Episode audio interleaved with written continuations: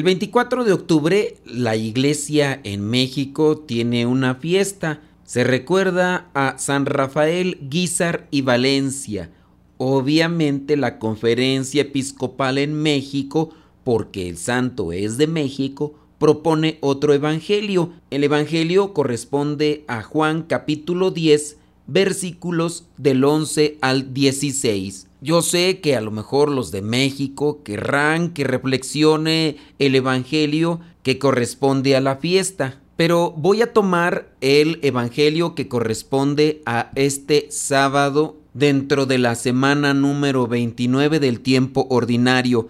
Después de reflexionar el Evangelio de este sábado de la semana 29 del tiempo ordinario, vamos a compartir algunas cosas de este héroe de la fe para reflexionar y en este caso también inspirarnos en buscar cumplir con la voluntad de Dios. Así que sean pacientes y ahora les comparto la reflexión del Evangelio del sábado, semana 29 del tiempo ordinario.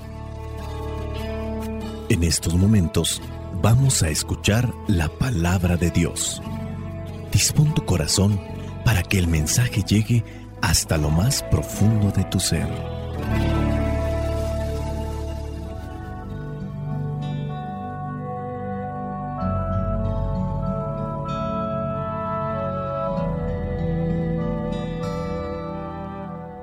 El Evangelio que la iglesia nos presenta para el día de hoy corresponde a Lucas, capítulo 13, versículos del 1 al 9 dice así. Por aquel mismo tiempo fueron unos a ver a Jesús y le contaron que Pilato había mezclado la sangre de unos hombres de Galilea con la sangre de los animales que ellos habían ofrecido en sacrificio.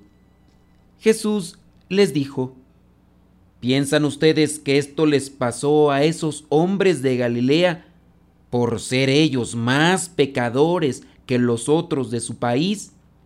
Les digo que no. Y si ustedes mismos no se vuelven a Dios, también morirán. ¿O creen que aquellos dieciocho que murieron cuando la torre de Siloé les cayó encima eran más culpables que los otros que vivían en Jerusalén? Les digo que no. Y si ustedes mismos no se vuelven a Dios, también morirán. Jesús les contó esta parábola. Un hombre tenía una higuera plantada en su viñedo y fue a ver si daba higos, pero no encontró ninguno. Así que le dijo al hombre que cuidaba el viñedo, Mira, por tres años seguidos he venido a esta higuera en busca de fruto, pero nunca lo encuentro. Córtala pues ¿Para qué ha de ocupar terreno inútilmente? Pero el que cuidaba el terreno le contestó, Señor, déjala todavía este año. Voy a aflojarle la tierra y a echarle abono. Con eso tal vez dará fruto, y si no, ya la cortarás. Palabra de Dios. Te alabamos, Señor. Escuchar tu palabra es inicio de fe en ti, Señor. Meditar tu palabra es captar tu mensaje de amor. Proclamar tu palabra, Señor, es estar embebido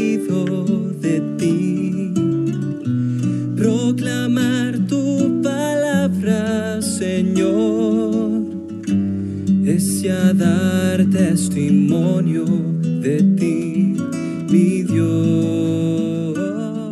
En el Evangelio del día de hoy presenta a unas personas que fueron a ver a Jesús. No nos dice quién, pero le contaron que Pilato había mezclado su sangre con la sangre de los animales que ellos habían ofrecido en sacrificio. Esos sacrificios los judíos los ofrecían a Dios. Estando allí entonces en el templo, estos hombres fueron ajusticiados por Pilato ¿Qué fue lo que hicieron?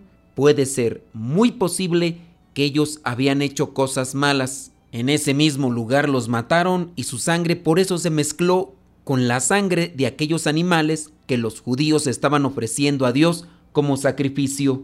Jesús, que conoce nuestros pensamientos y también conoce los pensamientos de aquellos hombres que le están contando eso, les dice, ¿piensan ustedes que esto les pasó a esos hombres de Galilea por ser ellos más pecadores que los otros de su país? Entonces la intención de contarle a Jesús la muerte de estos es como para darle a conocer que por ser más pecadores les pasó esa desgracia, que por ser más pecadores murieron de esa manera. Jesús dice, no, y si ustedes mismos no se vuelven a Dios, también morirán. Y ya después remarca la situación de aquellos hombres que murieron cuando una torre les cayó encima. Eran 18 hombres y la torre los aplastó. Jesús también les pregunta, ¿ustedes creen que estos hombres eran más culpables que los otros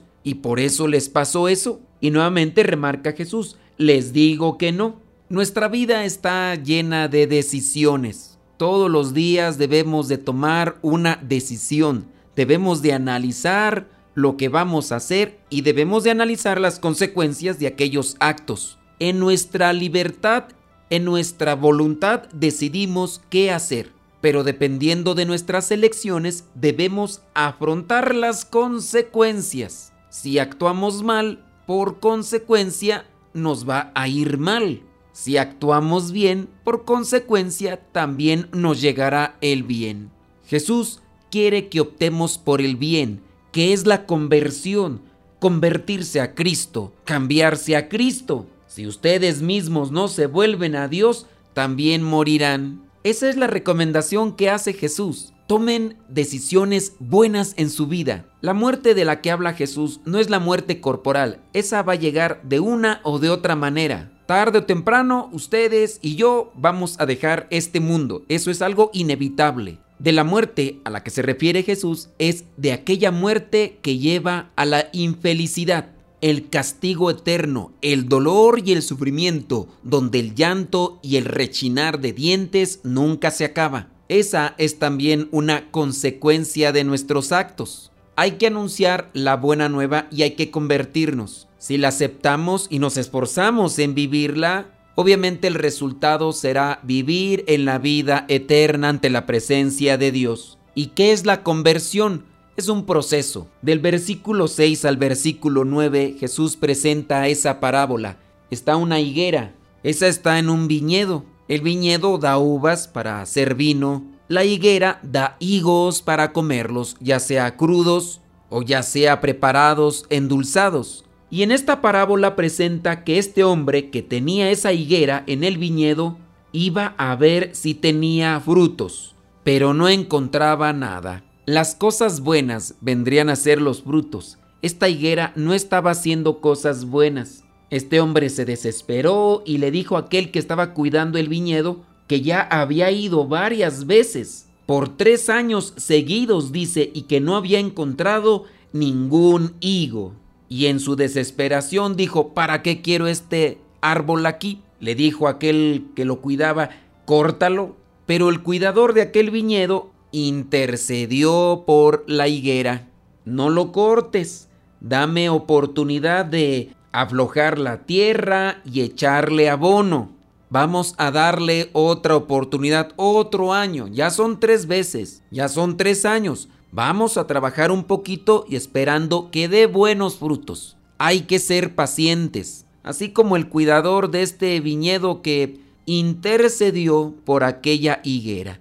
¿Cuántas veces hemos intercedido por los demás? Estamos llamados a actuar en favor nuestro para convertirnos, pero también en favor de los demás. Dice aquí que hay que aflojar la tierra, hay que también aflojar los pensamientos, nuestra manera de hablar, nuestra manera de actuar, está pegada conforme a unos pensamientos, a esa tierra que en ocasiones tenemos ahí apelmazada, dura. Dice Romanos capítulo 12, versículo 2, si no cambias tu manera de pensar, no vas a cambiar tu manera de actuar. Después el cuidador dice que le va a echar abono, o sea, va a aflojar la tierra, pero también va a darle aquello que le puede servir para que se potencie lo que vendrían a ser los nutrientes y cosas que tiene la higuera y así pueda dar fruto. Queremos convertirnos, queremos cambiar, vamos a adentrarnos nosotros a ese proceso. Escuchemos reflexiones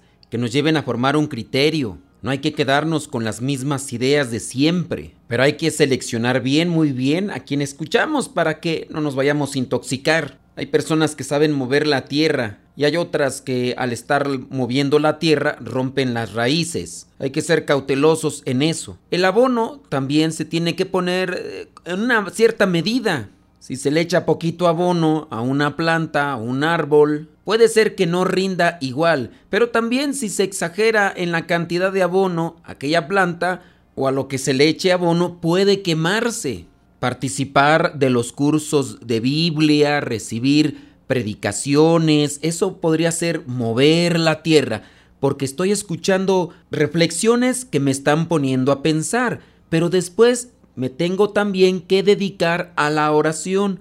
En este caso vendría a ser el abono. No quiero decir, por lo tanto, que hacer mucha oración perjudica. A veces lo que no puede ayudar es la manera como se está haciendo, que eso también hay que reflexionarlo. Si hago oración de manera apresurada, desgastada, obviamente no tendrá los resultados óptimos. Dejemos al Espíritu Santo que trabaje en nosotros, así como el cuidador de esta viña que se comprometió a tratar aquella planta para que diera fruto, nosotros también nos dejemos cuidar por él y podamos dar frutos cuando venga el dueño del viñedo, es decir, cuando venga el Señor a nuestro encuentro a pedirnos cuentas y encuentre frutos suculentos, agradables, deliciosos. Esto será cuando llegue el final de nuestros días en este mundo. Un día llegará, tarde o temprano. No hay que angustiarnos por eso. Dediquémonos más bien a prepararnos para ese momento, saboreando cada situación, buscando el acercamiento a Dios para que nuestro corazón siempre se mantenga en paz. Ahora vamos a compartirles algunos datos de San Rafael, Guizar y Valencia.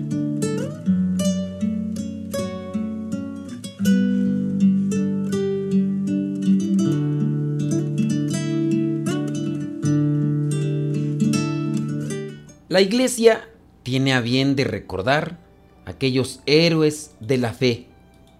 Uno de ellos es un obispo, San Rafael Guizar y Valencia. Él nació el 26 de abril del año 1878 en Cotija, Michoacán, México. Sus padres, Prudencio y Natividad, tuvieron 11 hijos. Cuando Rafael tenía nueve años, su mamá murió. Los primeros estudios fueron en la escuela parroquial y en un colegio regentado por padres jesuitas. En el año 1891 ingresó en el Seminario Menor de Cotija y en el año 1896 pasó al Seminario Mayor de Zamora.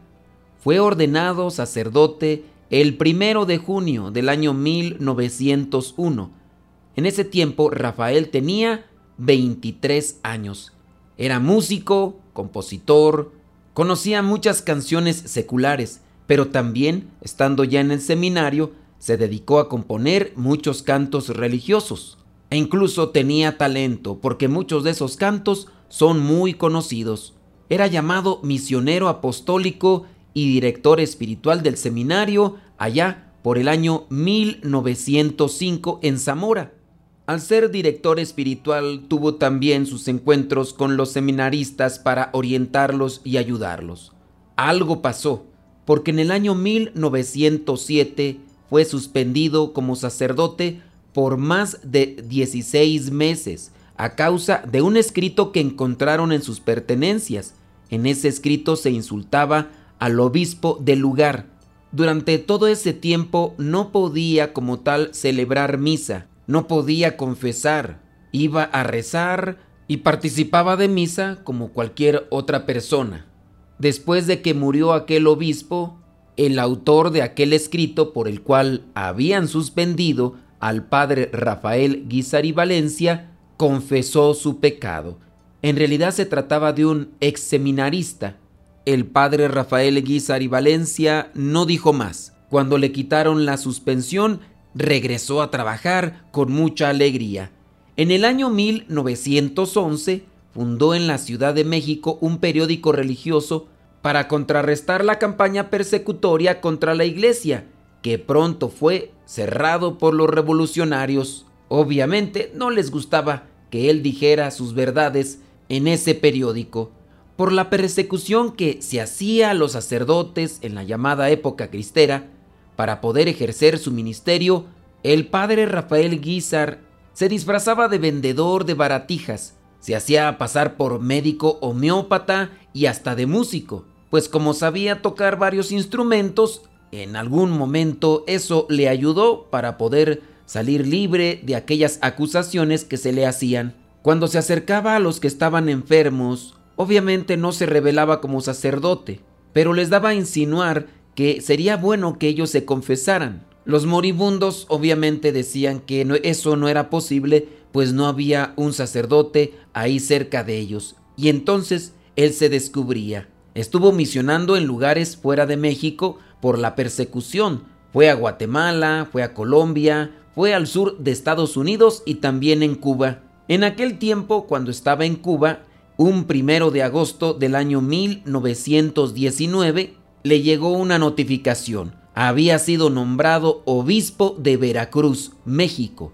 El 30 de noviembre de ese mismo año fue consagrado obispo en la Catedral de La Habana, Cuba, y fue hasta el año siguiente, en el año 1920, cuando tomó posesión de su diócesis en Jalapa, Veracruz. En el año 1921 logró rescatar y renovar el viejo seminario de Jalapa, que había sido confiscado en el año 1914 por el gobierno, pero nuevamente lo incautó otra vez apenas estaba renovado, reconstruido, pues había sido prácticamente abandonado. El obispo trasladó entonces la institución a la Ciudad de México, donde estaba funcionando clandestinamente y así permaneció durante 15 años. Era el único seminario que estaba abierto durante todos aquellos años que duró la persecución.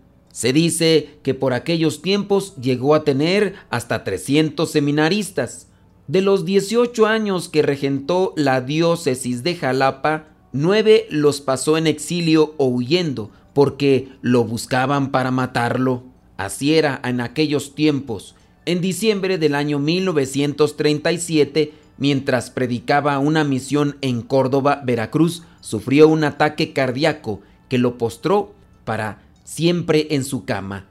Desde el hecho del dolor dirigía la diócesis y especialmente su seminario, mientras preparaba su alma al encuentro con el Señor, celebrando todos los días la Santa Misa, pero en su cama. Murió el 6 de junio del año 1938 en la Ciudad de México. Al día siguiente fueron trasladados sus restos mortales a Jalapa. Fue beatificado por San Juan Pablo II el 29 de enero del año 1995 en la Basílica de San Pedro. Fue canonizado el 15 de octubre del año 2006 en la Plaza de San Pedro por el Papa Benedicto XVI. Este es el primer obispo de Latinoamérica en ser canonizado. En México, la iglesia celebra la fiesta de San Rafael, Guízar y Valencia el día 24 de octubre. Estos son los héroes de la fe que la iglesia nos presenta para también nosotros inspirarnos y cumplir con la voluntad de Dios, así como ellos lo hicieron. La bendición de Dios Todopoderoso, Padre, Hijo y Espíritu Santo, descienda sobre ustedes y les acompañe siempre. Vayamos a vivir la palabra. Lámpara es tu palabra para mis pasos, luz en mi sendero. Lámpara es tu palabra para mis pasos luz en mi sendero. Tu palabra es la luz. Luz, tu palabra luz. Yo guardaré tus justos mandamientos. Señor, dame vida según tu promesa. Palabra para mis pasos, luz en mi sendero. Lámpara es tu palabra para